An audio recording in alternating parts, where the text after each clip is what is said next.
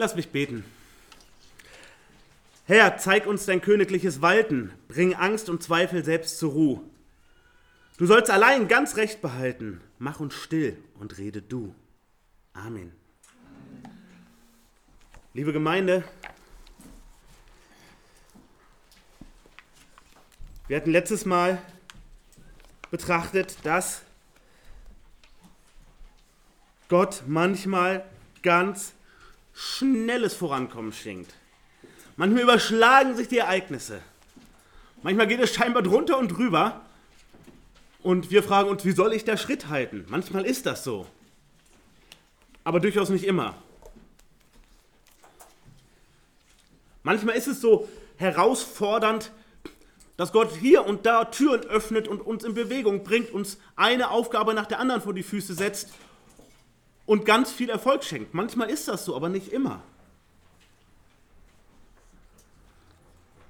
Ganz oft sind es lange Wegstrecken, wo wir zwar sehen, Gott schenkt Bewahrung, Gott schenkt Gelingen, Gott schenkt Veränderung, es geht voran, aber es sind Langstrecken. Es sind nicht die Sprints, wie wir sie letztes Mal gesehen haben, sondern die Langstrecke. Herausforderung. Und diese Situation haben wir, wir im Jahr 2018 als Christen, gemeinsam mit dem Volk Israel, wie es berichtet wird in Josua 11. Sowohl wir als auch sie brauchen den langen Atem fürs Finale. Den langen Atem fürs Finale. Und das ist auch der Titel unserer Predigt. Sprint ist das eine. Sprint kann herausfordernd sein. Langstreckenlauf ist noch was ganz anderes. Vor allem, wenn wir nicht wissen, wie viel Strecke ist es noch bis zum Ziel. Was liegt alles noch detailliert vor uns? Wenn wir das nicht wissen, das ist besonders herausfordernd. Ja, wenn wir das Ziel schon ganz fern am Horizont sehen können, dann fangen wir schon an zu rechnen. Wie weit ist das wohl noch? Wie lange brauche ich dafür wohl noch? Aber wenn bis zum Ziel noch einige Kurven auf der Strecke liegen, wir können das Ziel nicht sehen. Wir wissen, wo es hingeht. Wir werden geführt. Das ist nicht das Problem. Aber wir wissen nicht, wie lange soll ich noch laufen. Das ist die Herausforderung für Israel. Denn was wir in diesem einen Kapitel lesen, spielt sich nicht in wenigen Tagen oder Wochen ab, wie wir gleich noch sehen werden. Es ist Langstrecke. Und wie gesagt, das ist auch die Gemeinsamkeit mit uns. Denn auch wir wissen, Gott bringt uns zum Ziel. Wir wissen, es geht aufs Finale zu. Das ist völlig fraglos. Wir wissen, seitdem das Zeitalter der Gemeinde ist, also seit Pfingsten, dem Original Pfingsten, geht es aufs Finale zu. Und wir wissen schon, unsere Glaubensväter haben gestrebt nach diesem Finale und gesagt, ja, das Finale kommt bald. Wir wissen nur nicht, wie bald definiert ist. Aber wir sollten nicht davon ausgehen, dass es erst in 30 Generationen kommt. Wir sollten so leben, dass das Finale jeden Tag kommen kann. Dass wir dafür bereit sind. Das hat unser Herr uns auch klar gemacht. Und so geht es uns heute auch. Wir wissen, es wird nicht mehr viel Zeit bleiben. Aber was ist viel Zeit? Das haben wir nicht definiert. Wir haben es einfach nicht definiert. Ist es noch fünf Jahre, bis der herkommt? Sind es noch 50 Jahre, bis der herkommt? Oder ein anderer Zeitraum? Wir wissen es einfach nicht. Aber Gott stellt uns in diese Zeit und sagt, bewegt euch auf das Finale zu und rechnet damit, dass es bald kommt aber geht davon aus, es wird ein Langstreckenlauf. Ich versorge euch mit genügend Kraft, aber ihr sollt auch haushalten mit eurer Kraft. Ja, manchmal muss man zwischendurch sprinten, das hatten wir ja letztes Mal. Manchmal geht es ganz fix, aber danach müsst ihr weiterlaufen, bis euer Lauf vollendet ist. Ja, und so ist es für Israel auch. Es war bis hierhin schon insgesamt ein sehr, sehr, sehr langer Lauf seit dem Auszug aus Ägypten über 40 Jahre. Über 40 Jahre. Und wir haben uns das schon ein paar Mal angeschaut. Wie lange war dieses, diese Vorfreude und diese Hoffnung? Irgendwann kommen wir an in dem Land, was Gott uns doch versprochen hat. Und irgendwann kommen sie dann wirklich an. Und dann haben wir uns die Geschichte bis, bis hierhin intensiv betrachtet. Gott bereitet sie vor und Gott bringt sie ins Land. Und Gott schenkt Siege. Und Gott macht in diesen Siegen immer wieder klar, wer diese Siege schenkt. Macht immer wieder klar, ich bin mit euch. Es wird alles gut. Aber macht euch auch klar, ich bin derjenige, der die Schlachten entscheidet. Seid mir treu, dann wird alles gut. Und trotzdem müsst ihr aufs Schlachtfeld. Wieder eine große Parallele zu uns. Gott sagt, es wird alles gut. Es wird am Schluss alles gut. Ich bringe alles zum Ziel. Mit dir und mit der ganzen Welt. Es gibt ein Happy End. Und Gott kann das von einer Sekunde auf die andere machen, wenn er will. Aber er will es anders. Er will uns an der Front haben. Er will uns im Kampf haben. Er will uns im Dienst haben. Das ist sein Plan. Er sagt eben nicht, meine Leute können sich zurücklehnen und zugucken, wie ich hier alles mache, sondern sie sollen vorangehen und zugleich wissen, ich behüte ihre Schritte. Und ich habe den Plan für diese Wegstrecke, die sie selber äh, schreiten sollen.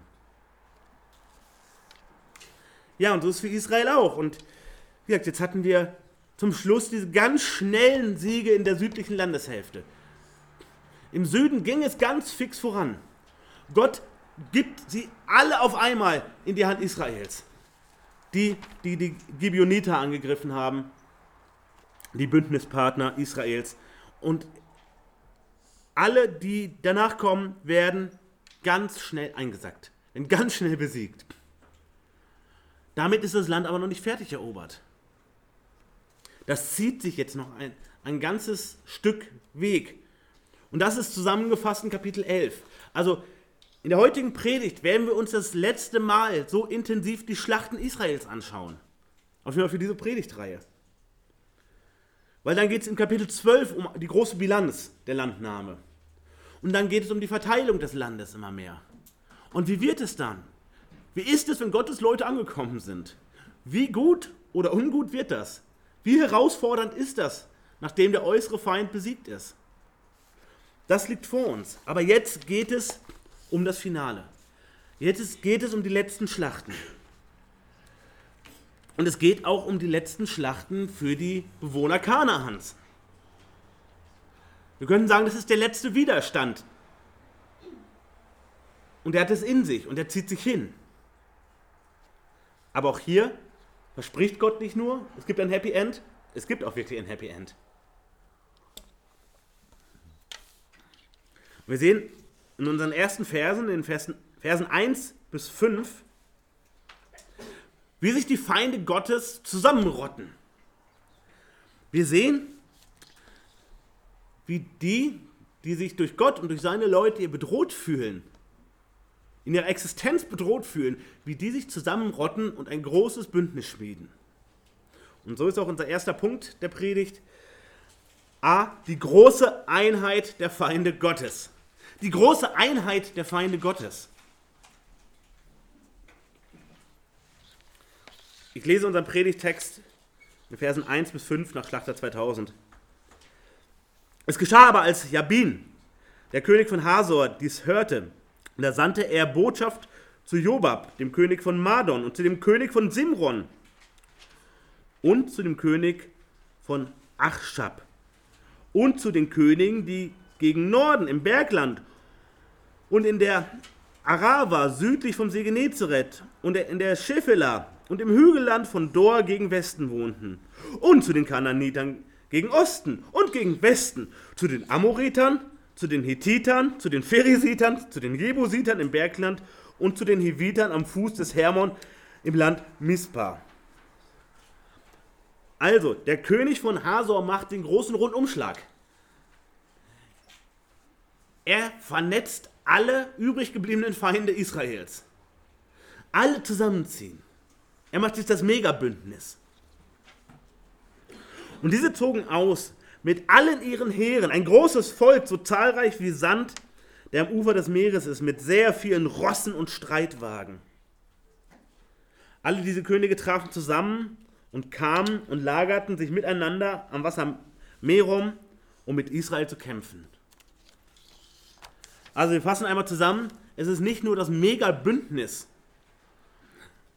Das waren mitunter Reiche und Stadtstaaten, die einander nicht unbedingt wohlgesonnen waren. Da gab es durchaus Unterschiede. Und die hatten, das wissen wir auch aus der Archäologie, die hatten untereinander äh, manche Schlachten und Streitigkeiten. Also es waren nicht beste Freunde unbedingt, die zusammengerufen wurden. Aber gegen Israel vereinen sie sich alle und bilden eine Mega-Armee. Das heißt, die kompletten Streitkräfte Kanaans gebündelt. Sie haben gesehen, was passiert, wenn Israel angreift. Es wird immer ein Desaster. Es wird immer ein Desaster.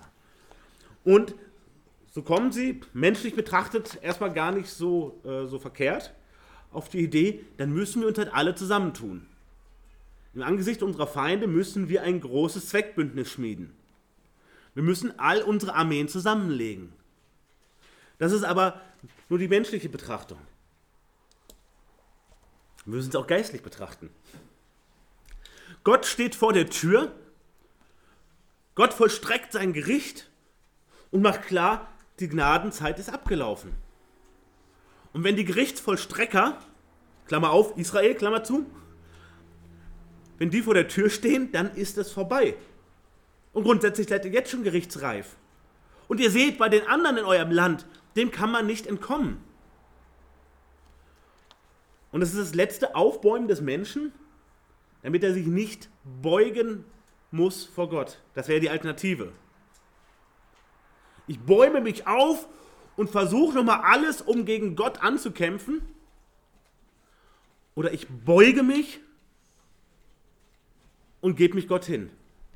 Und sage, ja, du hast recht. Du hast recht, ich bin sowas von gerichtsreif. Ja, bitte rette mich. Bitte rette mich im Angesicht der Gerechtigkeit. Bitte rette mich. Das ist die andere Möglichkeit.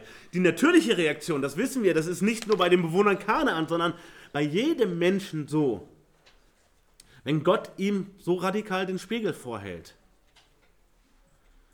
dann ist Aufstand die normale Reaktion. Dann ist Widerstand gegen Gott. Dann ist bockig sein, aktive Rebellion gegen Gott das Normalprogramm. Das ist das, was wir erwarten können und was wir, wenn wir ein bisschen selbstreflektiert sind, auch von uns selber im Rückblick sagen können. Ja, ich war auch so. Ich war auch total bockig gegen Gott. Und selbst da, als ich schon erkannt habe, dass Gott unendlich groß ist, unendlich mächtig, wir haben das gerade im Glaubensgrundkurs ja versucht, so ein bisschen zu kapieren, Gott ist überall. Gott kann alles. Obwohl ich das so ein bisschen verstehe, habe ich bevor ich zum Glauben kommen durfte, Widerstand geleistet. Und mich vielleicht ganz besonders meinen persönlichen Götzen hingegeben. Oder vielleicht auch besonders laut geheuchelt.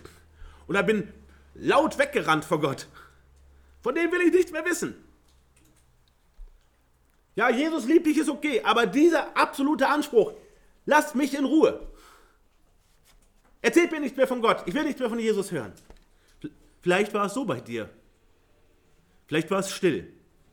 Aber das ist die normale Reaktion. Widerstand oder zugeben, ja. Hinhalten und sagen ja. Die Bewohner Kanaans wollen nicht hinhalten. Sie rufen nicht nach Rettung sondern sie versuchen die Kraft, die sie haben, die Waffen, die sie haben, das Personalbündnis, das sie noch zusammenschustern können, einzusetzen, um letztlich Gott zu besiegen. Bei halbwegs realistischer Betrachtung müssen wir sagen, die sind völlig wahnsinnig. Völlig irre. Warum? Egal wie viele Zehntausende Soldaten da sind, Egal wie fortschrittlich ihre Waffen sind, wenn sie auch nur ein, einen Hauch von Gott erkennen konnten, ist das absolut Idiotie. Gegen die größte Macht im Universum mit Pferden und Streitwagen in die Schlacht ziehen. Denn was haben sie nur vor Augen? Sie haben nur vor Augen Gottes Leute scheinbar. Sagen, ja, irgendwas ist da. Das ist nicht natürlich, das haben ja auch schon viele bezeugt aus Kanaan, wie die eine Schlacht nach der anderen gewinnen und was überliefert ist, wie die trockenen Fußes durch das Schilfmeer gelaufen sind, wie die Armeen besiegt haben, die sie gar nicht besiegen dürften, also könnten, sollten und überhaupt. Irgendwas muss da sein, aber sie haben letztlich nur diese Menschen dort vor Augen. Und das ist nicht so beeindruckend. Das ist nicht so beeindruckend, wie die lebendigen Gott auch nur erahnen in seiner Macht und Herrlichkeit. Es ist immer nur ein Abglanz, wo Gottes Leute gesehen werden. Und viel von dem Abglanz wird erst gesehen, wenn man mit geistlichen Augen sieht, wenn Gott es einem öffnet. Aber wir sehen hier das, das Gegenteil. Widerstand, Vernetzung, letzte Schlacht, letzte große Schlacht gegen Israel.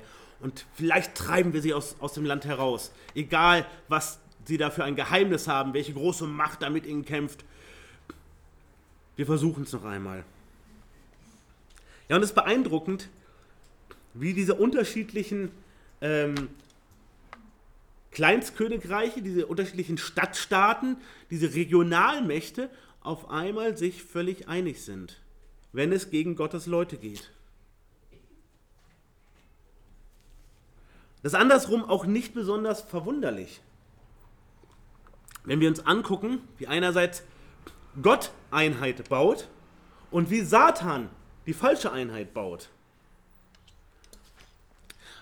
Was ist die Einheit von Gottes Leuten? Oder wie wir heute sagen würden, was ist die wahre Ökumene der Christen? Worauf ist die begründet? Wir erleben unglaublich viel Bündnisse, Koalitionen, Allianzen heutzutage. Und zwar in Verbindungen, wie es vor wenigen Jahren völlig unvorstellbar gewesen wäre. Und ich erspare uns jetzt an dieser Stelle 120 Beispiele zu nennen, die wir locker zusammenkriegen würden. Aber wenn wir schauen, wenn wir schauen, was ist in der hiesigen, konservativen, bibeltreuen Szene los? Wofür werden die Türen aufgemacht? Wer vernetzt sich mit wem? Wenn wir schauen in der Bi äh, russlanddeutschen bibeltreuen Szene, welche Bündnisse sind auf einmal möglich? Wo arbeiten Leute in Netzwerken mit, die noch vor wenigen Jahren als absolutes No-Go, also als absolutes Geht nicht deklariert wurden, und zwar zu Recht? Da fragen wir uns, es geht ja immer um Einheit. Und Einheit soll ja auch etwas Gutes sein. Einheit ist etwas, was Gott positiv besetzt, aber wir müssen uns jetzt einmal fragen, was für eine Einheit ist das? Die Einheit der Gläubigen basiert auf einer entscheidenden Sache. Und das ist die Wahrheit. Die Einheit der Christen basiert auf Gottes Wahrheit. Das hält sie zusammen. Und das ist ganz egal, was wir für unterschiedliche Traditionen haben. Das ist egal, ob hiesig oder russlanddeutsch. Das ist egal, ob lutherisch geprägt oder baptistisch geprägt oder mennonitisch geprägt oder irgendwie anders oder brüderlich geprägt oder eher reformiert geprägt. Diese Prägung ist dann nicht entscheidend, das stimmt. In diesem Sinne kann man sagen, ja, Ökumene. Aber die Basis ist Gottes Wahrheit. Das heißt, Gottes Leute, die Christen, können keine Einheit haben mit Menschen, die nicht in und hinter und vor dieser Wahrheit stehen.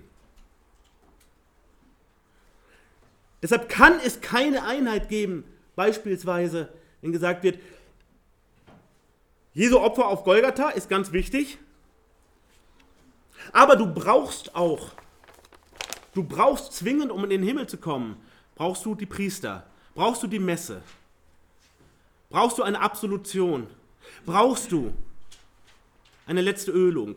Brauchst du irgendeine Extrawurst noch dazu? Da kann es keine Einheit geben.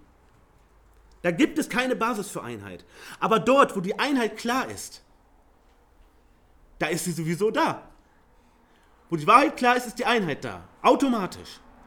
Und da brauchen wir nicht in irgendeiner Allianz oder einem Bündnis oder einem Netzwerk oder einem Gemeindebund sein. Und das zeigt auch die Erfahrung der Kirchengeschichte, das führt eher zum Schlechten. In den allermeisten Fällen. Aber da ist echte Einheit, wenn die Wahrheit klar bekannt wird und deutlich ist, zu der Wahrheit, zu der Position, also zu dem Ja, so ist es, gehört auch immer eine Negation. Zu der Wahrheit gehört auch immer, wenn es so ist, dann ist es nicht anders. Wenn Jesus Christus der einzige Weg zum Vater ist, dann ist alles andere Quatsch, was sagt, das brauchst du, um zu Gott kommen zu können. Und so können wir das Punkt für Punkt durchgehen. Also, das ist die geistliche gute Einheit. Die Einheit Satans sehen wir von Anfang der Geschichte an. Die Einheit Satans, die gewirkt hat, schon im Turmbau zu Babel. Gott sagt, verteilt euch über die ganze Welt. Gott möchte Vielfalt, echte Vielfalt. Nicht wie dieser Begriff heute missbraucht wird, sondern echte Vielfalt. Er sagt, ihr Menschen geht überall hin und dann entstehen verschiedene Kulturen, dann entstehen verschiedene Sprachen, dann entsteht die Vielfalt, die der Schöpfer auch wollte. Und was machen die Menschen? Befördert vom Satan? Einheit. Wir bleiben alle zusammen. Wir machen ein großes Projekt miteinander. Großes, großes Projekt. Oh, wir Menschen. Oh, wie toll. Und später erfahren wir dann auch, es ist nicht nur ein großes Projekt, um zusammen zu bleiben, es ist nebenbei auch noch eine ein Götzenanbetungsstätte. Und das ist letztlich immer sozusagen der humanistische Tempel der Urgeschichte. Und so macht Satan es immer weiter. Wenn wir uns die Großreiche anschauen, mit denen Israel schon zu tun hatte, ging es immer um Gleichmacherei, um Gleichschaltung. Wir sehen es in den Ideologien. Wenn wir nur die Ideologien der letzten 100 Jahre anschauen, von links bis rechts ist ganz egal. Es geht um die große Einheit der Menschheit. Bis hin zu den ideologischen Verwirrungen der Europäischen Union und die Ideen einer Weltregierung. Die große Einheit, die Menschen bauen, die alle Unterschiede wegmachen soll. Keine Vielfalt mehr, sondern Uniformität. Gleichmacherei. In Uniform, im Gleichschrittmarsch. Bitte keiner, der ausschert. Keiner, der anders denkt. Keiner, der anders sich verhält. Der eine andere Meinung hat. Gleichgemacht. Und zwar von oben herab gezwungen. Und dann auf den letzten Metern der Weltgeschichte das endzeitliche Babylon, ein totalitäres, weltweites Großreich, basierend auf einer gleichgeschalteten Wirtschaft. Nur wer artig ist, darf noch kaufen und verkaufen, wer sich völlig anpasst. Eine Einheitsreligion, das ist Satans Interesse. Das ist Satans Interesse. Nicht basierend auf Wahrheit, nicht basierend auf Hingabe und Freiwilligkeit, nicht basierend auf Vereinigung von echter Vielfalt, wie das in Jesu Einheit ist, in Gottes Einheit, sondern alle Unterschiede werden weggeschnitten und alle werden in die Form gepresst. Und es geht immer, es geht immer dabei gegen Gott. Auch wenn es vielen, die dabei sind, nicht so bewusst ist. Sondern sie verdrängen es in den Hintergrund. Und so ist es hier auch. Das ist klassisch teuflische Einheit. Warum? Sie haben kein Fundament außer die Abneigung gegen Israel, außer ihren Widerstand letztlich gegen Gott. Das ist ihre Basis, so könnte man sagen. Und das, was sie haben, tun sie zusammen. Und sie waren sicher beeindruckend, denn diese Beschreibung, die wir in Vers 4 hier lesen, sie zogen aus mit all ihren Heeren, also mit all ihren Armeen. Ein großes Volk, so zahlreich wie der Sand, der am Ufer des Meeres ist. Welches Volk war nochmal so beschrieben? Israel selbst, ne? Das ist die Beschreibung Israels. Aus dem ersten Buch Mose. Wie wird es sein, Abraham später? Abraham, es wird später so sein, deine Nachkommen sind so zahlreich wie der Sand am Ufer des Meeres. Kann man nicht zählen. Und wir können uns sicher sein, das ist keine zufällige Formulierung, keine zufällige Überschneidung, die wir lesen. Es meint damit, dieses Bündnis, was sich da zusammengetan hat, ist riesengroß. Das ist eine unglaublich beeindruckende Riesenarmee. Und nicht nur das, Sie haben viele Pferde, viele Streitwagen. Also wir könnten sagen, nach damaligem Stand die beste Militärtechnik. Hat Israel nicht. Die haben nicht Pferde und Streitwagen.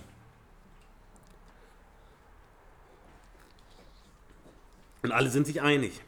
Alle sind sich einig. Israel muss weg. Gottes Gericht muss aufgehalten werden. Nein, wir beugen uns auf keinen Fall. Lieber gehen wir mit wehenden Fahnen unter. Und ihr Lieben, nochmal, fragen wir uns mal selber, kennen wir diese Haltung nicht von uns selber? Wenn wir zurückblicken auf unsere Vergangenheit, vielleicht auch auf unsere Gegenwart, kennen wir das nicht? Lieber mit Fahnen, erwähnten Fahnen untergehen, als sich vor Gott noch beugen?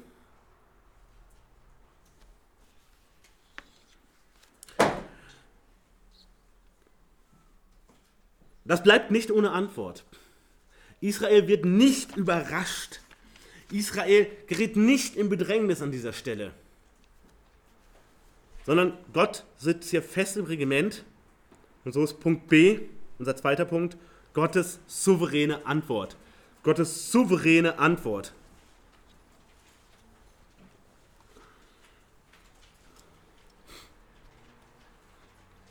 Ich lese ab Vers 6.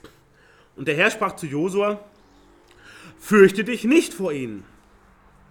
Denn morgen um diese Zeit gebe ich sie alle erschlagen vor Israel dahin. Ihre Rosse sollst du lähmen und ihre Streitwagen mit Feuer verbrennen. Und Josua und das ganze Kriegsvolk mit ihm kam plötzlich über sie am Wasser Merom und fiel über sie her. Ist spannend, wie Gott diese Situation hier führt. Gott lässt es zu, das müssen wir uns deutlich machen, Gott lässt es zu, dass dieses große Bündnis entsteht. Gott lässt es zu, dass sie sich zusammenrotten zum Kampf. Gott lässt es zu, dass sie so wunderbar ausgerüstet dort ankommen. Und nochmal, Gott macht sowas niemals ohne Grund. Gott macht überhaupt nichts ohne Grund. Wir müssen mal fragen, warum macht er das so? Er hätte sie aufhalten können. Das Bündnis hätte scheitern können. Was auch immer. Aber er lässt es zu, dass es so kommt. Warum? Weil er sich darin selber verherrlicht und seine Größe zeigt. Er spricht zu Josua, fürchte dich nicht vor ihnen. Dieser Refrain aus dem ersten Kapitel. Sei stark und mutig. Jetzt andersrum formuliert, fürchte dich nicht vor ihnen. Und Gott sagt, denn ich führe diese Schlacht. Und morgen diese Zeit, also in 24 Stunden, sind die alle tot. Diese riesen Mega-Armee mit ihrer Supertechnik. Morgen sind die alle tot. Und warum? Weil ich es so führe. Damit ihr seht, wie treu ich euch bin. Damit die anderen sehen, wie mächtig ich bin. Und wie schlimm es ist, unter das Gericht zu fallen, was ich sende. Als Warnung und Mahnung Und Gott unterstreicht das dann nochmal doppelt, indem sie diese Mega-Armee überfallen. Plötzlich kommen sie über sie. Sie fallen über sie her, steht da. Und zwar da, wo sie sich gelagert haben. Das heißt, es kommt gar nicht zu der klassischen Aufstellung, es werden Botschafter ausgesandt, man trifft sie auf dem Schlachtfeld. Soweit kommt das gar nicht. Israel und letztlich Gott bestimmt den Ort des Kampfes. Und wer den Ort des Kampfes bestimmt, der zeigt Stärke. Wer bestimmt, wo gekämpft wird, der ist mächtig.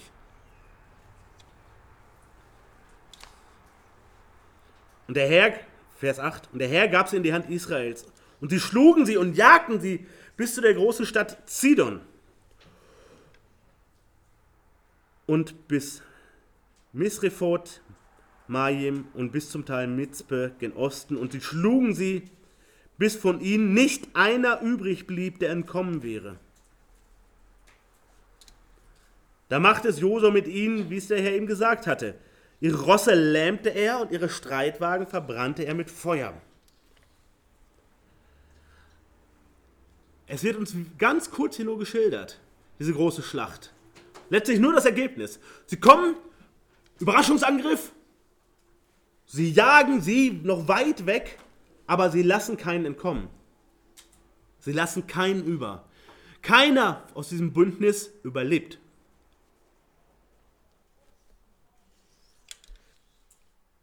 Alle fallen diesem Angriff Israel zum Opfer. Gott macht es genauso, wie er gesagt hat. Innerhalb von 24 Stunden von Gottes Versprechen bis zur Erfüllung. Das ist mal selten. Ein so kurzer Zeitraum. Und Josua ist gehorsam. Und was macht er? Die Rosse lähmt er. Also die Pferde werden nicht erschlagen, werden aber so verletzt, dass sie wieder heilen, aber dass sie als Kampfrösser nicht mehr taugen. Also die kann man hinterher wahrscheinlich noch ähm, ein bisschen Gepäck auflegen und sie als Lasttiere mitführen, aber es sind keine Kampfpferde mehr. Die taugen dazu dann nicht mehr. Sozusagen von einer Sekunde auf die andere in den Altersruhestand versetzt, zwangsweise. Und zum anderen werden die Streitwagen, also wir können sagen, die Panzer der damaligen Zeit, verbrannt. Diese Streitwagen haben einen entscheidenden Vorteil, wenn die, wenn die Landschaft passt. Ähm, man ist extrem schnell. Man kann mit diesen Streitwagen und den Pferden Leute überrennen, also tottrampeln praktisch. Man ist geschützt da drinnen. Man kann von dort aus Waffen abfeuern. Und Josua macht es, wie Gott es ihm gesagt hat. Er schaltet sozusagen die Pferde aus als Kampfpferde und verbrennt die Streitwagen. Sicher mit dem Fokus auch, dass Israel sie nicht mehr benutzt. Bei ihnen bleibt das Kämpfen wirklich Handarbeit. Keine Pferde, keine Streitwagen, keine Sonderausrüstung, aber dafür mit Gottes Segen. Jede andere Armee hätte doch die bessere Militärtechnik sich aufgehoben, oder? Wenn die Feinde viel bessere Waffen haben als man selber und man hat noch einige Kämpfe vor sich, wäre doch naheliegend, ich besorge mir diese super guten Waffen, weil dann fällt mir das Kämpfen ein bisschen leichter.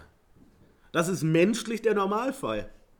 Aber Gott verbietet es hier und Josua ist treu auch in dieser Sache. Und wir erfahren nichts von inneren Kämpfen bei ihm. Aber als Herrführer können wir uns schon vorstellen, dass er sicher ein paar Gedanken dran verschwendet hat, und hat gesagt, ja, ich werde Gott dort treu sein, keine vollen Kompromisse.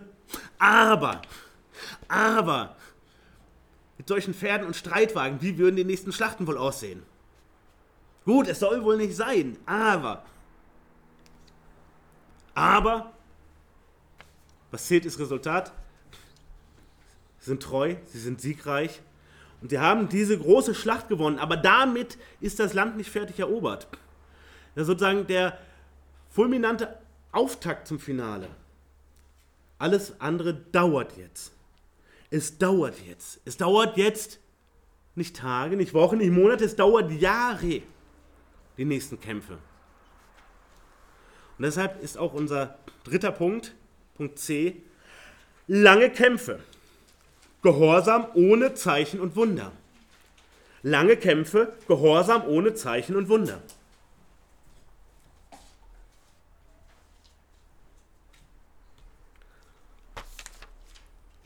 Jetzt findet hier ein Wechsel statt. Wenn wir uns überlegen, wie sind die bisherigen Schlachten gelaufen, sie waren sehr spektakulär. Sie waren spektakulär, wenn wir denken an Jericho. Was ist dort geschehen? Die Mauern sind eingestürzt. Gott hat das geschenkt.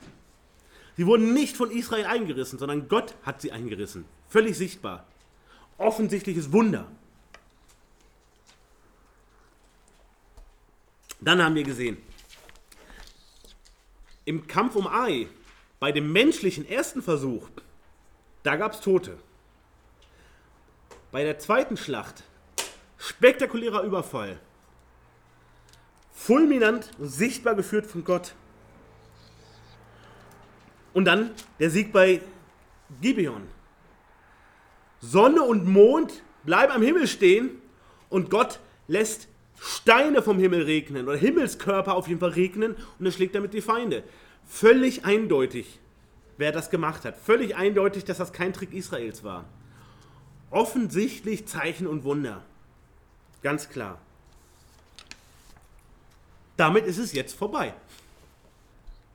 Gott schenkt weiterhin Gelingen. Er schenkt Bewahrung, er schenkt die Führung. Aber das ist von außen nicht so sichtbar. Ne? Das ist erlebbar, das ist spürbar, das können wir auch zurückverfolgen, wenn wir in unserem eigenen Leben gucken. Wo hat Gott überall Bewahrung geschenkt? Alles erkennen wir nicht, aber so manches wird uns einfallen. Wie hat Gott mich geführt? Aber jemand von außen, der nicht im Glauben steht, sieht das wahrscheinlich an mir nur sehr begrenzt oder gar nicht. Und so ist es jetzt bei diesen letzten Schlachten, die kommen. Da kommen keine sichtbaren Zeichen und Wunder. Und es geht auch nicht schnell, es dauert richtig, richtig lange. Wir hatten uns mit dem Glaubensgrundkurs neulich beschäftigt mit der Frage, wie lange ist ewig?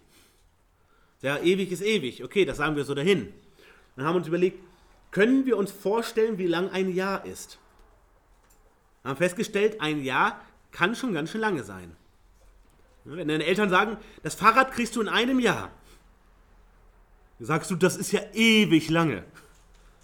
Dabei ist es nur ein Jahr. Wir haben uns überlegt, können wir uns vorstellen, wie lang sind fünf Jahre? Und da haben wir gemerkt, das ist schon ziemlich, ziemlich schwer. Umso jünger man ist, umso schwerer ist das. Fünf Jahre lang.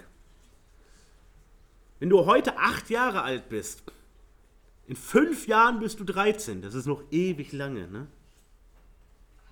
In sieben Jahren bist du 15. Und da sind wir bei dem Zeitraum, den diese Kämpfe gedauert haben.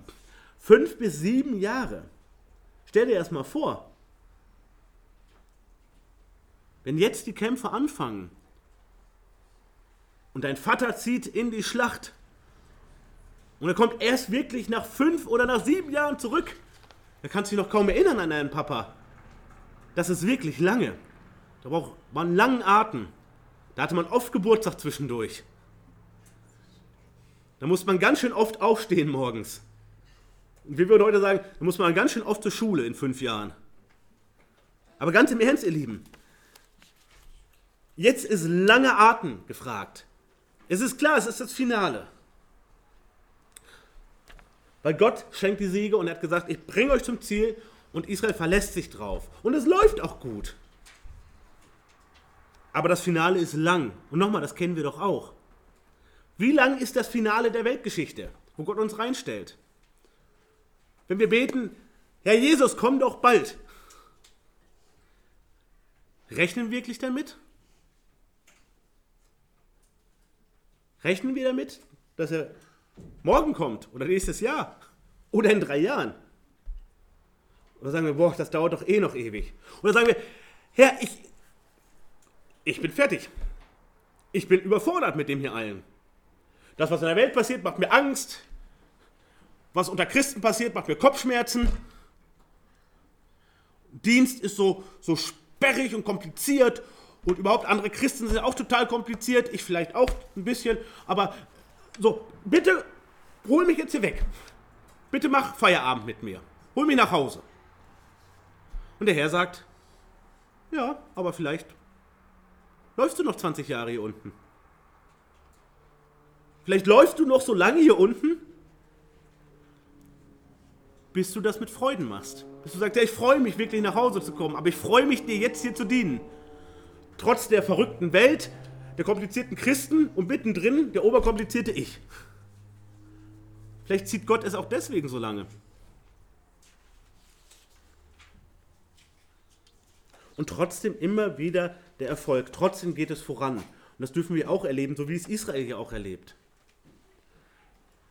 Es ist die Frage, worauf legen wir unseren Blick? Wenn wir wie im Selbstmitleidmodus immer auf die schlechten Dinge gucken, die geschehen. Ja, wenn wir nur darauf schauen, oh, wie weit ist es mit der Christenheit in Deutschland gekommen. Ja, das ist auch ein Teil der Realität. Das sollten wir auch nicht völlig ignorieren. Wir gucken, oh, was läuft hier alles so schwierig in der Gemeinde. Jetzt haben wir endlich die Räume gefunden, aber nicht mal mehr drei Jahre, dann müssen wir uns vielleicht neue Räume suchen. Mit den Finanzen läuft es auch nicht so, wie wir es uns vorgestellt haben. Und so, wir können immer das Negative sehen, aber wir können auch darauf blicken, was schenkt Gott alles. Da müssen wir manchmal nur ein paar Schritte zurücktreten. Und so macht es Josua auch, wie er es hier schreibt. Zwischendurch werden viele andere Sachen passiert sein. Vielleicht hatte Josua zwischendurch auch eine Erkältung. Vielleicht hat er sich den Fuß verstaucht. Vielleicht hat er aber einen richtig rabenschwarzen Tag. Das ist hier nicht beschrieben, weil da legt er nicht den Blick drauf. Da muss er auch mit klarkommen. Vielleicht haben die Leute in seinem direkten Umfeld an ihm rumgemurrt. Das erfahren wir alles nicht. Worauf legt Josua jetzt den Fokus? Gott schenkt Erfolg und wieder einen Erfolg und es geht voran. Und Josua kehrte um zu jener Zeit und eroberte Hasor und schlug seinen König mit dem Schwert. Denn Hasor war zuvor das mächtigste von allen diesen Königreichen. Und sie schlugen alle Leute, die darin waren, mit der Schärfe des Schwertes und vollstreckten den Bann an ihnen, so dass nichts übrig blieb, was Odem hatte. Und er verbrannte Hasor mit Feuer. Das passiert nur mit Hasor, also nur mit dieser einen Stadt. Das werden wir gleich sehen. Mit den anderen Städten läuft es anders, auch aus einem bestimmten Grund. Aber warum muss Hasor nicht nur das Gericht erfahren, das heißt, alle werden umgebracht? Warum muss auch alles verbrannt werden?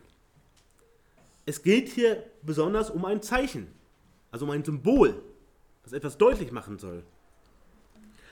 Gott statuiert ein Exempel, also ein Beispiel an dieser Stadt, weil der König dieses Bündnis gegen Israel geschmiedet hat. Er hat dieses Bündnis entwickelt.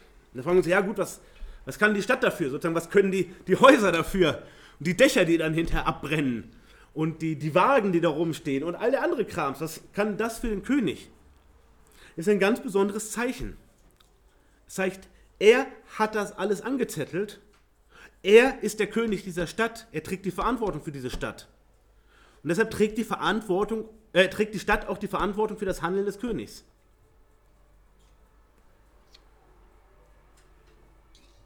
Und dieses Feuergericht über Hasor ist die Konsequenz schlechter Herrschaft. Und ihr Lieben, da sehen wir auch ein grundsätzliches Prinzip dran. Wir wissen, jeder steht selbst vor Gott. Jeder steht selbst vor Gott. Und wenn wir unter grässlich falscher Herrschaft leben oder leben würden, ähm, wir stehen immer einzeln vor Gott, das ist richtig. Aber in den äußeren Umständen hat die Herrschaft Konsequenz für uns. Das heißt, wenn Gott Gericht über ein Land vollstreckt oder über eine Stadt, das sehen wir in der Geschichte immer wieder, dann hängt das immer zusammen mit der schlechten und falschen Herrschaft, die dieses Volk, diese Stadt, dieses Land repräsentiert. Und Gott schenkt eine gewisse Gnadenzeit und irgendwann kommt das Gericht. Und wir sehen das auch an den Königen Israels. Wie war es, wenn Israel schlechte Könige hatte? dann ging es Israel schlecht. Wegen der schlechten Herrschaft. Und wenn sie zur Richterzeit unter schlechte Herrschaft geraten sind, unter Fremdherrschaft, wie ging es ihnen? Dreckig ging es ihnen. Das hatte Folgen für die Leute. Und ihr Lieben, das ist hier nicht unser Hauptthema, aber wir müssen das anreißen. Wir stehen in einer ganz besonderen Situation der Weltgeschichte. Denn dort waren es Königreiche im Normalfall. Es war ähm, es war monarchistische Herrschaft, absolutistische Herrschaft. Also einer hat das Sagen, die anderen müssen parieren. Das heißt das. Gott stellt uns in eine Demokratie. Das heißt, wo wir bei uns heute schlechte Herrschaft erleben und Gott stellt uns in ein System der Volksherrschaft. Das heißt, wo jeder mündige Erwachsene mit Verantwortung trägt wie ein Herrscher, als Herrscher sogar. Da können wir das nicht ignorieren. Da tragen wir eine Verantwortung und wir missachten diese Verantwortung, wo wir uns da raushalten völlig. Wir sagen, das ist alles weltlich Ding, da haben wir nicht, nichts mit zu tun, das ist falsch. Weil wir sehen, auch unter einer guten Herrschaft bekehrt sich nicht jeder. So ist das nicht. Aber eine gute Herrschaft schafft die bestmöglichen Bedingungen dafür, dass Menschen sich bekehren. Ehrt Gottes Ordnung, schafft Möglichkeiten für die Gemeinde und für Christen, für die Mission, für, das, für Möglichkeiten für das Leben im Glauben. Das ist eine gute Herrschaft. Eine Herrschaft, die auf Gerechtigkeit ausgerichtet ist. Wir würden heute sagen Rechtsstaatlichkeit. Das heißt, es gibt Gesetze, die nach zeitlosen Prinzipien orientiert sind und die haben Bestand, egal wer kommt. Wenn etwas verboten ist, ist es für jeden verboten, in jeder Situation. Wenn etwas erlaubt ist, ist es genauso für jeden erlaubt. Das ist gute Herrschaft. Das hier war schlechte Herrschaft. Und was war die Folge? Totale Vollkatastrophe. Und das soll auch für uns ein warnendes Beispiel sein, wo wir eine Mitverantwortung tragen für die Herrschaft in unserem Land in dieser heutigen Zeit. Vielleicht haben wir in zehn Jahren eine Diktatur, ich weiß es nicht. Ich habe keine Ahnung. Aber solange wir Demokratie haben und als Christen hier reingestellt sind, wäre es falsch, wenn wir uns daraus zurückziehen. Und dann geht es weiter. Hasor ist Geschichte im wahrsten Sinne des Wortes. Von Hasor ist nichts über.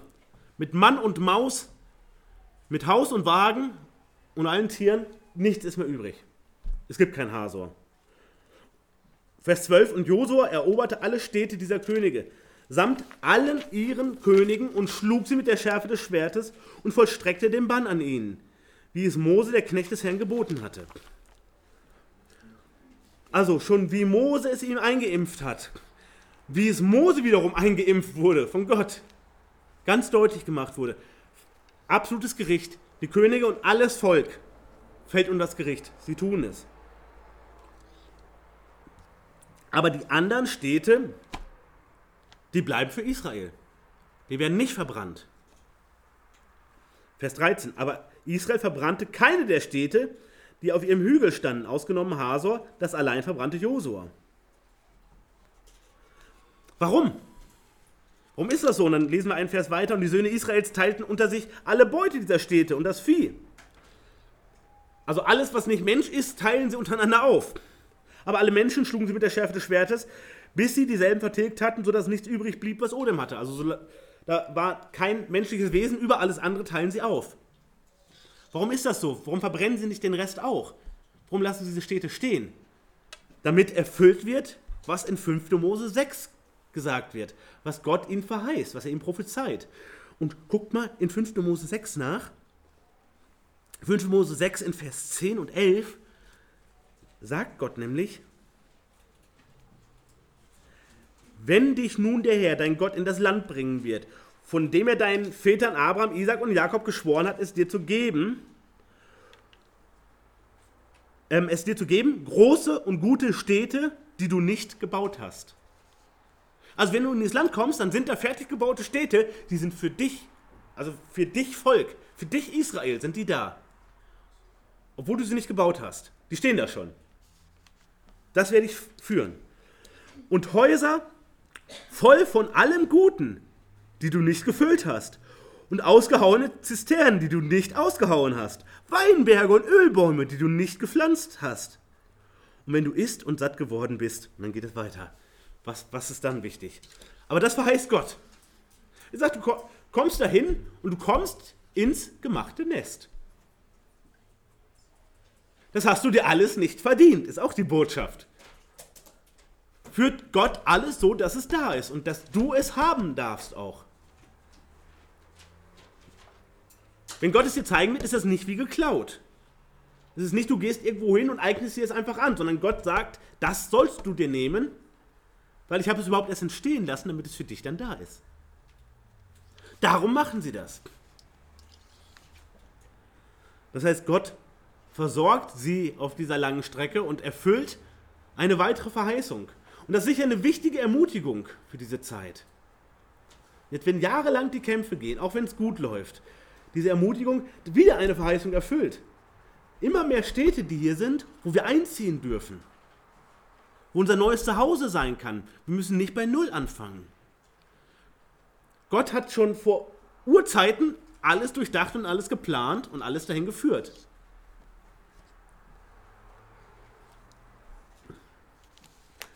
Vers 15. Und wie der Herr seinem Knecht Mose geboten hatte, so hatte Mose dem Josua Anweisung gegeben und genauso tat es Josua. Und er ließ nichts ungetan von all dem, was der Herr dem Mose geboten hatte.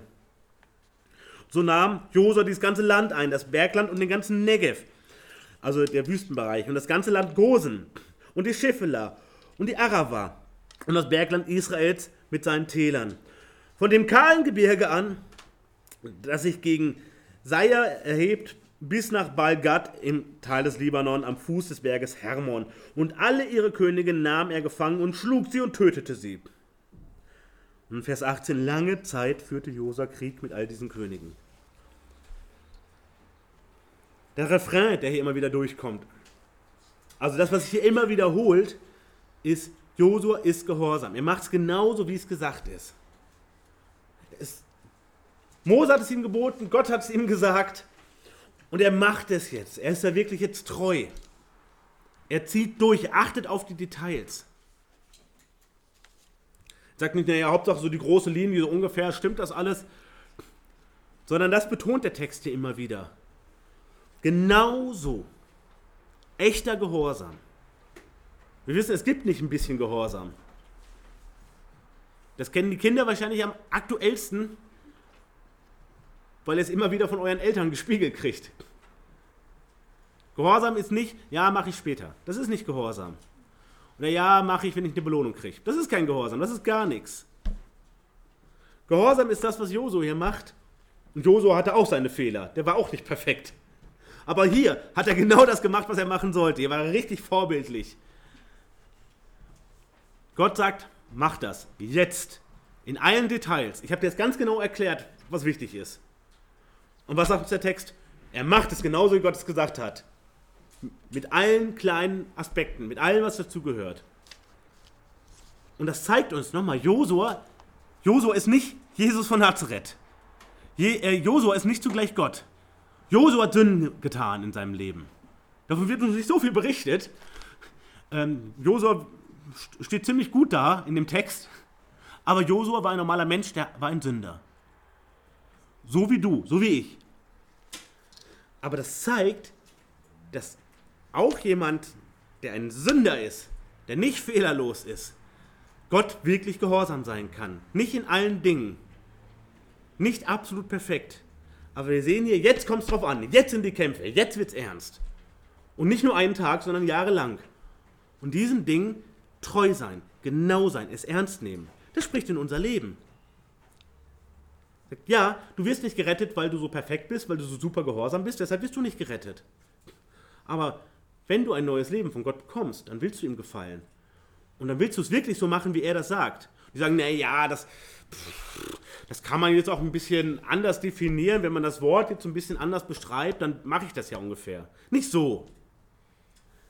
Nicht mit faulen Kompromissen und schlechten Diskussionen, sondern wirklich so. Das geht. Das sehen wir hier an dem Josua. Das kannst du auch. Gott gibt diese riesengroße Verantwortung dem Josua für diese Landnahme. Und jetzt ist es auf den letzten Metern, auch wenn die ein bisschen länger gestreckt sind. Gott gibt dir auch Verantwortung. Und er sagt, ja, du kannst wirklich treu sein da drin. Ohne zu glauben, dass du perfekt bist dadurch. Aber du kannst da wirklich treu sein und es wirklich so machen, wie ich das sage. Und damit kommst du zum Ziel. Damit ist Freude im Himmel über das, was du tust.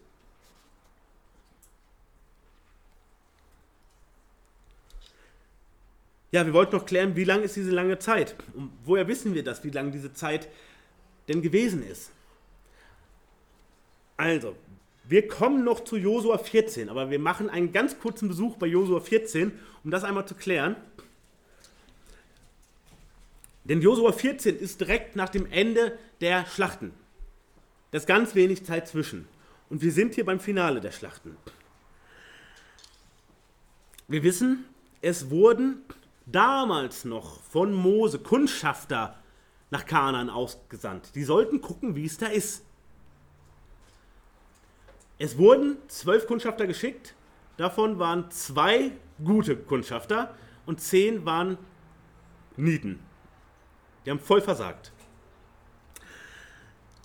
Als die geschickt wurden, 5. Mose 2, als die geschickt wurden, war Kaleb 40 Jahre alt. Lesen wir in Josua 14, Vers 7. 40 Jahre war der alt. Jetzt brauchen wir Mathe. Pass auf, Jungs. 40 Jahre alt war er als er als Botschafter geschickt wurde. Von da an bis zur Überquerung vom Jordan waren es nochmal 38 Jahre. Wie alt war Kaleb? Ja, 78, 100 Punkte. Und jetzt, jetzt sind gerade die Schlachten vorbei, ist Kaleb nicht 78, sondern 85. Das heißt, zwischen Jordan-Überquerung und Ende der Schlachten, wie viele Jahre? Ja, sieben Jahre, super. Wir haben hier Mathe-Cracks. Richtig gut. Also, zwischen Ankommen im Land und Ende der Schlachten sieben Jahre. Und wir sehen, was bisher geschehen ist, waren kurze Zeiträume. Das ging Schlag auf Schlag. An kurze Zeiten. Das heißt, um die fünf Jahre, sechs Jahre vielleicht sogar, haben jetzt diese Schlachten aus Kapitel 11 äh, gedauert. Und sie mussten wirklich mit allen kämpfen. Das sagt uns jetzt der nächste Vers. Und es gab keine Stadt, die sich den Söhnen Israels friedlich ergab, ausgenommen die Heviter, die in Gibeon wohnten. Also dieses fragliche Bündnis, was Gott dann doch gesegnet hat. Sie nahmen dieselben alle im Kampf ein. Warum war das denn so? Vers 20, denn es geschah von dem Herrn, dass er ihr Herz verstockt, äh, dass ihr Herz verstockt wurde, sodass sie mit den Söhnen Israels kämpften, damit an ihnen der Bann vollstreckt würde und ihnen keine Gnade zuteil würde, sondern dass sie vertilgt würden so wie der Herr es Mose geboten hatte. Also Gott verstockt irgendwann ihre Herzen. Das heißt, Gott macht hier irgendwann die Türe zu. Hätten die sich nicht bekehren können? Ja, die hätten sich bekehren können. Hätten die nicht um Gnade bitten können? Hätten die sagen können, wie die Rahab auch, hinter euch steht ein so großer Gott, wir kennen ihn nicht, aber wir wollen nicht mehr sein Feind sein. Das hätten die können. Aber es gibt den Punkt, wo Gott die Tür zumacht. Das Gute ist, und das sollten wir unbedingt festhalten, davon wissen wir nichts. Wir wissen nicht, bei dem hat Gott die Tür schon zugemacht. Weil wir haben ihm schon zehnmal das Evangelium erklärt und eine Bibel geschenkt und eine Predigt in die Hand gedrückt und so weiter. Und der bekehrt sich überhaupt gar nicht. Und, oh, der hat sein, äh, das Herz ist schon verstockt von dem. Nein, das weißt du gar nicht. Das weiß ich auch nicht. Das siehst du keinem an. Wir sollen davon ausgehen, dass für jeden die Tür offen ist und jeder kann sich bekehren. Aber andersrum, das müssen wir auch erkennen, gibt es bei Gott ein zu spät. Ich glaube, ich habe das mal erzählt. Wir hatten mal eine, eine Jungsfreizeit und ein äh, Junge aus, aus nicht christlichem Umfeld, den haben wir gefragt, wie alle anderen auch, was hast du hier gelernt? Die Eltern fahren gerade auf den Hof, was hast du hier gelernt? Was war das Wichtigste? Und sagt, oh, mh, dass es bei Gott ein zu spät gibt. Genau so ist es.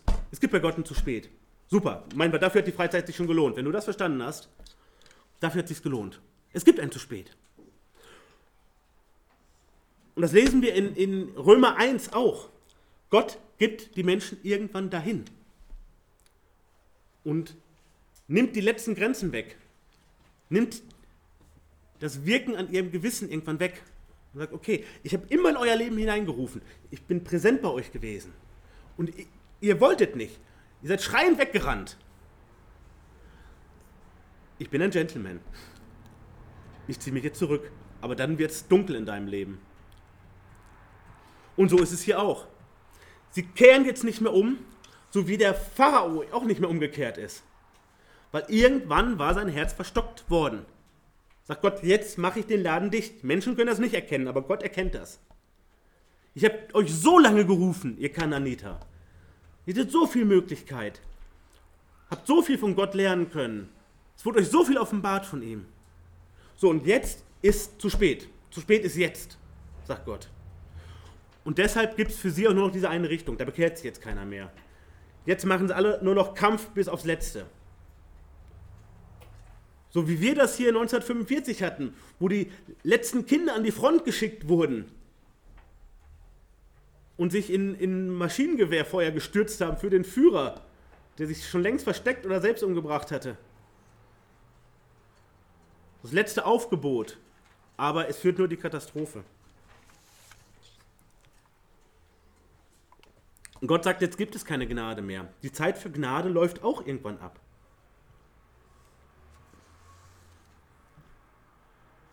Und noch etwas, Gott selbst führt es so, wieder, das müssen wir uns immer deutlich machen, alles, was passiert, muss an Gott vorbei, gibt keinen Zufall. Gott selbst führt es so, dass Israel mit jedem Volk kämpfen muss. Warum? Weil Gott es so will. Gott will es so, dass sie jeden einzelnen Kampf führen müssen. Warum? Er will, dass sie kämpfen. Warum? Zum einen wird Gottes Stärke dadurch sichtbar. Ohne spektakuläre Zeichen und Wunder einerseits. Aber alle sehen, dieses Volk, was zu diesem lebendigen Gott gehört, ein Sieg nach dem anderen. Und keiner gibt auf. Keiner hisst die weiße Fahne. Mit jedem kämpfen sie und mit jedem sind sie siegreich. Das ist eine Frage von Gottes Ehre. Und zum anderen ist es eine Lektion jedes Mal aufs Neue für Gottes Leute. Wenn Gott uns in Kämpfe schickt, ist das immer eine Lektion für uns. Mit zwei Aspekten. Wachstum und Schliff. Also Doppellektion können wir sagen. Wachstum und Schliff. Also einerseits wachsen wir geistlich durch diese Erfahrung. Wir wachsen dadurch, wenn Gott uns in geistliche Kämpfe schickt. Wir wachsen dadurch, wenn Gott uns in Konfrontation setzt. Wenn Gott uns dahin schickt, wo es ungemütlich für uns ist, geistlich, dann tut uns das gut. Es ist nicht so, so bequem, ne? wir hätten es gerne lieber bequem. Das ist ganz normal. Aber wenn Gott uns dahin schickt, wo es richtig ungemütlich ist, ja, nicht so schön, geistig heile Welt und für jeden ist was dabei und alle haben sich lieb und alles läuft super und auch nur so viel zu tun, wie man gerne möchte. Das ist so geistliche Gemütlichkeit. Das gibt es manchmal auch zwischendurch. Gott sagt, ja, okay, ihr braucht auch mal jetzt eine Pause weil bald geht es ja richtig rund. Also das habt ihr so ein bisschen mal ähm, das Wellnessprogramm vielleicht, aber das wird nicht lange halten. Das wird nicht lange halten. Denn ich möchte, dass ihr im Kampf seid. Warum bist du nach deiner Bekehrung noch auf der Erde? Weil Gott ganz viel mit dir vorhat. In einer Welt, die dich hasst, haben wir in der Lesung eben gehört. Haben wir in der Jungschar gerade besprochen. Die zu Gott gehören, die zu Jesus gehören, die werden gehasst, das ist der Normalfall. Und deshalb stellt Gott uns mitten ins Kampfgebiet. Wir wachsen daran und wir werden verändert. Wir blicken mehr darauf, was wirklich wichtig ist. Nicht mehr so viel dieses ganze Drumherum, diese ganze Fassade, äh, die Frage von Formen und wie streichen wir jetzt den Gemeindesaal und passen die blauen Stühle überhaupt zu diesem grauen Teppich und da sollten wir mal ein paar Fraktionen in der Gemeinde bilden mit unterschiedlichen Positionen, damit wir uns richtig die Köpfe einschlagen können. Dann geht es uns zu gut. Und Gott weiß das. Zu viel Harmonie führt dazu, dass wir uns auf die falschen Sachen konzentrieren und irgendwann ganz schlecht miteinander umgehen und vor allem keinen Blick mehr haben für die wirklich wichtigen Dinge. Und in Kämpfen geht es gar nicht anders. Wir müssen die ganzen anderen Sachen zurücktreten. Wir, oh Mensch, super, wir haben Stühle, das sind zwar nur die ollen ausgemusterten aus Hannover, aber super, wir haben was zum Hinstellen, die Wände sind noch gut genug gestrichen, die Löcher, die wir zuputzen müssen, können wir auch mal anders machen, weil wir haben wichtige Sachen zu tun. Gott stellt uns voll ins Kampfgebiet. Schön, wenn wir diese Sachen auch mal irgendwann machen, aber das ist nicht so entscheidend, das ist gut für uns.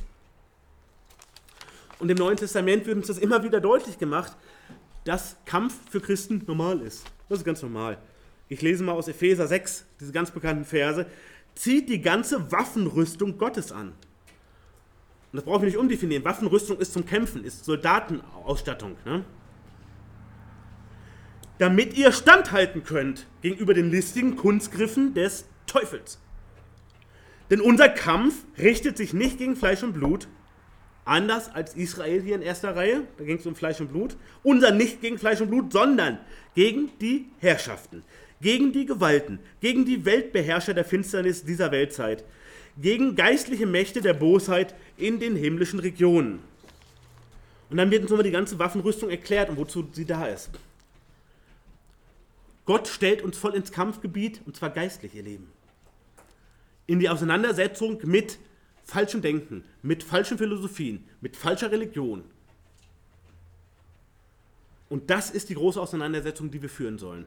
Wir brauchen keine äußeren Schwerter. Wir sollen niemand den Kopf abschlagen. Das dürfen wir auch überhaupt gar nicht. Aber wir sollen kämpfen gegen diese falschen Gedankengebäude. Und Gott macht klar, wo du kämpfst, konzentriere dich voll darauf. Die anderen Sachen müssen zur Seite, wenn Kampfeszeiten sind. 2 Timotheus 2. Du nun erdulde die Widrigkeiten, also die Schwierigkeiten, wie wir heute sagen, als ein guter Soldat Jesu, Jesu Christi. Und dann sagt er weiter, pass auf, wer Kriegsdienst tut, verstrickt sich nicht in die Geschäfte des Lebensunterhalts, damit er dem gefällt, der ihn in Dienst gestellt hat. Also, wenn du in den Krieg ziehst, dann konzentrierst du dich darauf. Und nicht auf die anderen Sachen. Dann konzentrierst du dich nicht auf die Autos da draußen auf dem Parkplatz, sondern auf den Feind vor dir, auf deine Leute. Und wie können wir zusammen vorangehen und dem gefallen, der uns in Dienst stellt? Wer ist das? Das ist Gott. Darauf. Ja, und dann lesen wir noch eine Besonderheit. So die, die Städte werden nacheinander hier erobert. Das erfahren wir jetzt nicht in den Details. All diese Städte werden jetzt erobert. Wir erfahren nicht über die einzelnen Kämpfe mehr. Aber eine Besonderheit, nämlich Vers 21 und folgende, und Josua kam zu jener Zeit und rottete die Enakita aus von dem Bergland, von Hebron, von Debir bis Anab und von dem ganzen Bergland Judas und dem ganzen Bergland Israels. Und Josua vollstreckte den Bann an ihnen samt ihren Städten. Also alle Inakita fast kommen ran, werden ausgelöscht. Und er ließ keinen Inakita übrig bleiben im Land der Söhne Israels, außer in Gaza, in Gad und in Asdod. Dort blieb ein Rest übrig. Warum wird hier nochmal hingewiesen auf diese Enakita? Kennt ihr Enakita? Schon mal gehört? Ja, nicht so, ne? Die kommen auch nicht so häufig in der Bibel vor, aber ist was Wichtiges, weil sonst würde das hier nicht erwähnt werden. Ne? Was waren das für welche? Das war nicht irgendein so Volk, wie, da gibt es noch Amoriter, Moabiter und so weiter, haben wir alles gelesen. Die waren speziell. Die Inakiter waren Riesen. Also echte Riesen. Nicht nur langer Lulatsch, also nicht nur so ein bisschen Riesen, Riesen. Menschen, die viel größer waren als andere Menschen. Und zwar dieses ganze Volk. Und damals hatten wir doch eben mit den untreuen Kundschaftern. Der Mose hat doch Kundschafter geschickt, hat ich eben erzählt. Zwölf geschickt, zwei waren gut, die anderen waren nicht gut. Und die anderen, die waren unter anderem geschockt von diesen Riesen. Von diesen Riesen. Also von diesen riesengroßen Typen. Lesen wir, pass auf, 4. Mose 13, 22. Ähm, also sie, sie gingen hinauf auf der Südseite und kamen nach Hebron und so weiter und so fort. Und dann stellen sie fest, Vers 28, und das Volk, das im Land wohnt, ist stark, die Städte sind sehr fest und groß. Und wir sahen, sahen auch die Söhne Enaks dort, also die Enakiter. Und sie brachten das Land, das sie erkundet hatten, in Verruf bei den Kindern Israels, also die Kundschafter, und sprachen, das Land, das wir durchzogen haben, um uns auszukundschaften, ist ein Land, das seine Einwohner frisst. Und alles Volk, das wir darin sahen, sind Leute von hohem Wuchs. Die sind viel größer als wir. Wir sahen dort auch Riesen, die Söhne Enaks aus dem Riesengeschlecht. Und wir waren in unseren Augen wie Heuschrecken. Und ebenso waren wir auch in ihren Augen. Also die waren so riesengroß, als wir dort waren, wir kamen uns vor, als wären wir eine Heuschrecke. Weil die so riesengroß waren. Was sagen die? Wir hatten total Schiss vor denen. Wir hatten richtig Angst vor denen. Die waren so beeindruckend Riesentypen. Und das war einer der wichtigen Gründe, warum sie gesagt haben, nicht dieses Land einnehmen. Viel zu gefährlich. Total verrücktes Land. Mega gefährlich. Und dann vor allem gibt es hier noch diese Riesen. Vor denen sind wir wie Heuschrecken. Worauf haben die geguckt? Ja, auf das Äußere, was sie sehen. Ne? Uh, riesengroße Feinde. Worauf haben sie nicht geguckt? Auf ihren viel größeren Gott. Auf seine viel größere Macht. Ist egal, ob ein Mensch 1,50 ist oder 2,50. Also wenn wir 1,50 sind und der andere 2,50, dann fällt uns das schwer. Und gucken wir die ganze Zeit mit Genickstarr und sagen, wow, hoffentlich tut er mir nichts. Aber es war der falsche Blick von den Kundschaftern. Weil Gott ist viel größer als 2,50 Meter. Viel größer als 3 Meter. Gott ist viel stärker als, der kann auch 100 Kilo heben. Das ist lächerlich vor Gott. Sie hatten den falschen Blick, sie haben nur auf Menschen geschaut. Total menschlicher Blick. War schlecht. Aber jetzt bekräftigt Gott nochmal, diese Landnahme, womit? Dass diese Enakita platt gemacht werden. Ein paar bleiben noch über. Aber das Volk der Enakiter gibt es in dieser Form nicht mehr. Es gibt nur noch so ein paar letzte Reste. Die tauchen dann im Buch Richter nochmal auf. Das, was Israel abhalten sollte, was Satan letztlich gebraucht hat, um diesen Kundschaftern Angst zu machen, in der Hoffnung, dass sie diese Landnahme nicht durchziehen und Gottes Plan nicht zur Verwirklichung kommt, die werden jetzt einfach besiegt, fertig. Und deshalb wird es hier nochmal erwähnt. Die, vor denen alle solche Angst hatten, die besiegen sie auch noch nebenbei. In diesen fünf, sechs Jahren Schlacht. Ja, und so endet auch Kapitel 11 und damit letztlich die Landnahme. So nahm Josua das ganze Land ein. Genauso wie der Herr zu Mose geredet hat. Und Josua gab es dann Israel zum Erbe, jedem Stamm seinen Teil. Und jetzt kommt dieser schöne Abschluss. Wir haben von Kapitel 6 bis Ende Kapitel 11 haben wir Krieg. Ne? Auch wenn Israel gewinnt, es ist Krieg. Jahrelang, überlegt euch das mal, jahrelang Blut vor Augen. Ja, es ist ein gerechtes Gericht. Aber wenn ich noch ein Herz im Leib habe, habe ich auch das vor Augen. Ich habe letztlich jeden Tag Blut an den Händen. Auch wenn es richtig ist. Und was lesen wir im letzten Halbsatz von Kapitel 11? Und das Land ruhte aus vom Krieg. Das Land ruhte aus vom Krieg. Ja, und wie ist es jetzt? Es sind alle Königreich und alle wichtigen Städte sind besiegt. Ist fertig. Und in Kapitel 12 kommt dann jetzt nochmal die Bilanz. Wenn es in der, in der Predigtreihe weitergeht. Da kommt nochmal die Bilanz. Und hier im letzten Vers von, äh, von Kapitel 11 kommt schon mal die Aussicht. Einerseits der Rückblick.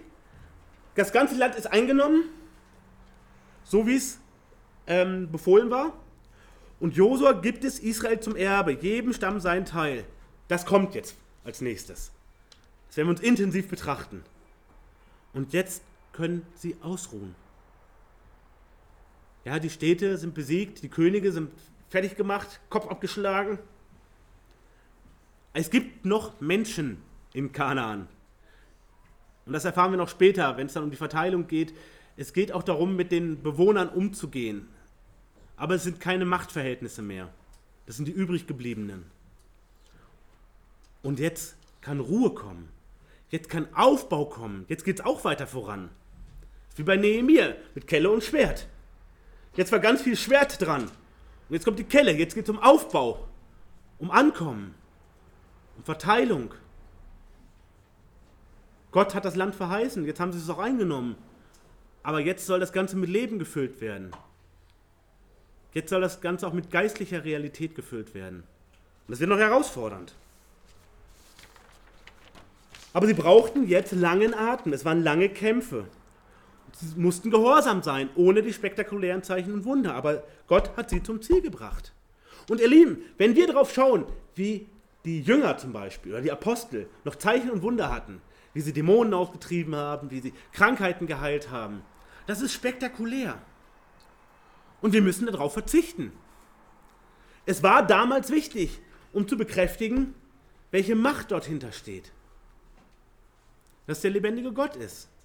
Das ist jetzt geklärt. Und wir brauchen auch einen langen Atem, weil wir nicht wissen, wo die Ziellinie ist. Wir, wissen, wir werden hingeführt, aber wir wissen nicht, wie weit die Strecke noch ist. Und wir sollen gehorsam sein. Wir sollen das machen, was der Herr uns gesagt hat. Verbreite das Evangelium, bau Gemeinde, übernimm die Verantwortung, die Gott dir zu Füßen legt. Sei treu in all diesen Dingen, bis du nach Hause gehst oder bis das Happy End kommt. Je nachdem, was vorher kommt. Und auch dann werden wir Ruhe erfahren. Wenn wir bei Gott sind und wenn der Herr wiederkommt. Einerseits sind ganz viele spektakuläre Sachen dort und dann. Aber zum anderen werden wir eine Ruhe erfahren, wie wir die hier in der Welt niemals haben werden. Ausruhen von all diesen Kämpfen.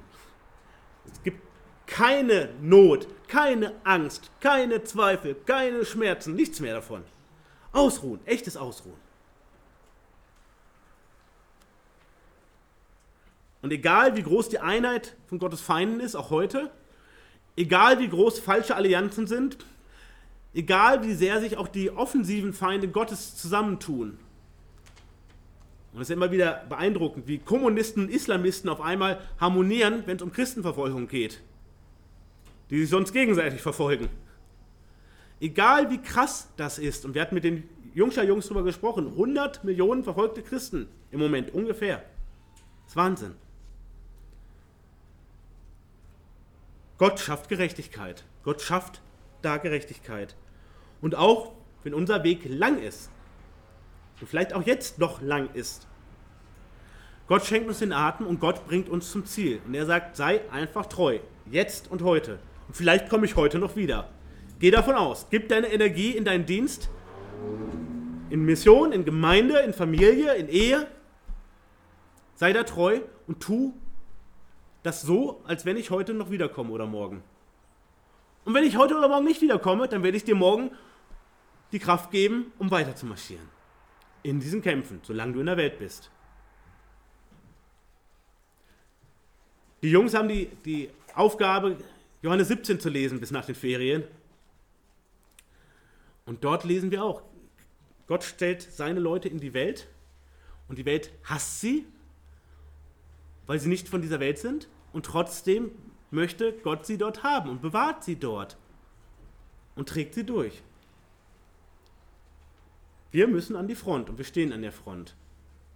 Aber wir stehen dann nicht alleine. Auch ohne Zeichen und Wunder wirkt Gott wunderbar. Das sehen die anderen nicht so. Aber wir können das mit geistlichen Augen sehen. Amen.